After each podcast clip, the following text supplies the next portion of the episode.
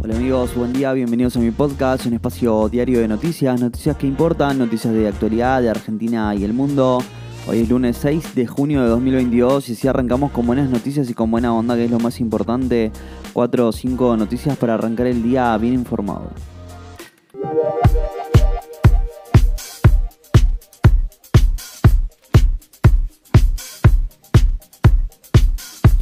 La crisis política del Frente de Todos sumó un nuevo capítulo con la salida del ministro Matías Culfas. También fue un fin de semana cargado de acción deportiva, así que vamos con el resumen.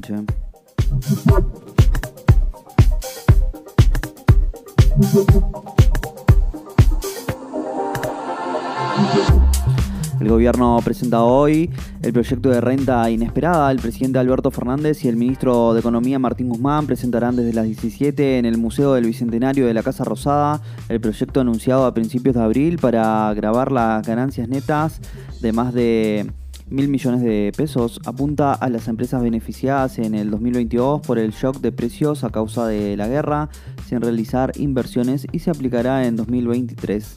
También se esperan novedades en las próximas horas en relación a la segmentación de los subsidios energéticos que implicaría la quita del subsidio de 10% de usuarios con mayores ingresos. ¿eh? La oposición prepara la primera denuncia para que la justicia investigue las declaraciones de Matías Culfas que le costaron el cargo. Juntos por el Cambio prepara una ofensiva judicial a partir de las sospechas de corrupción en la licitación del gasoducto Néstor Kirchner que deslizó el exministro productivo y por las que el presidente Alberto Fernández le pidió la renuncia. La denuncia la presentará la diputada Graciela Ocaña en contra de la conducción de la empresa Integración Energética Argentina, Sociedad Anónima y EASA por los supuestos delitos de incumplimiento de los deberes de funcionario público y negociaciones incompatibles con la función pública. El principal apuntado será Agustín Jerez, presidente de IEASA y hombre que responde al subsecretario de Energía Federico Basualdo en el organigrama de la Cámpora. ¿eh?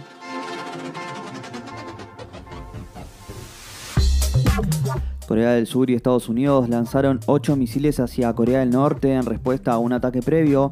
La acción coordinada de los gobiernos de Seúl y Washington de este lunes se produce un día después de que Corea del Norte disparara un número idéntico de misiles. Siete misiles fueron los que dispararon por Corea del Sur y uno por Estados Unidos, según el Estado Mayor Conjunto de Corea del Sur. Este dijo que demostraron que incluso si Corea del Norte provoca con misiles desde múltiples lugares, Corea del Sur y Estados Unidos tienen la capacidad y disposición para atacar de inmediato con precisión. ¿eh?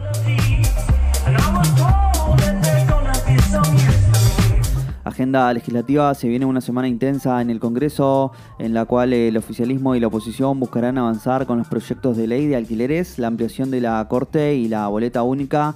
Algunas de estas iniciativas todavía tienen que ser tratadas en comisión. ¿eh?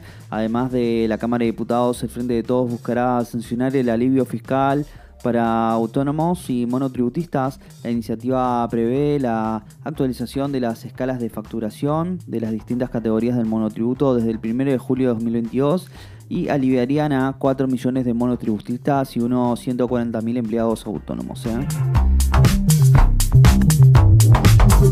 Un paro docente en San Juan suma hoy cinco días seguidos sin clases. ¿eh? Disconformes con el acuerdo paritario, acordaron el sábado en la madrugada. Los docentes autoconvocados decidieron en asamblea continuar con las medidas de fuerza para este lunes. La propuesta del gobierno provincial, firmada por los gremios docentes en la última reunión, marca que el incremento salarial será un 40% en cuatro tramos Docentes autoconvocados critican no haber sido consultados en la negociación y pese a que se anunció que se les descontará el día, este lunes volverán a parar. ¿eh? En cada una de las anteriores cuatro jornadas de protesta, miles de docentes reclamaron por mejoras salariales.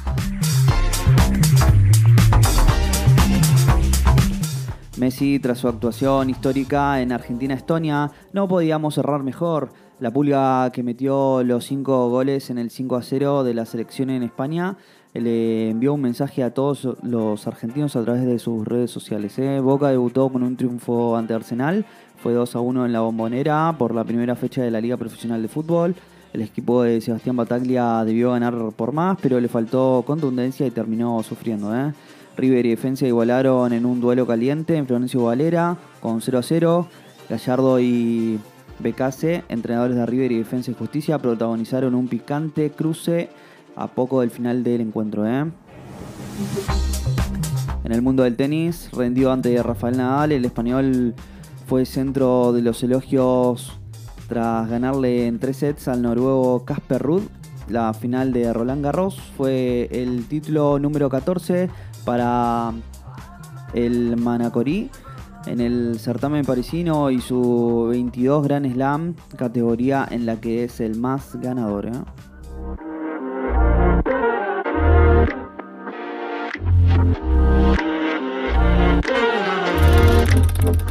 Bueno amigos, si ya estás acá te lo agradezco mucho.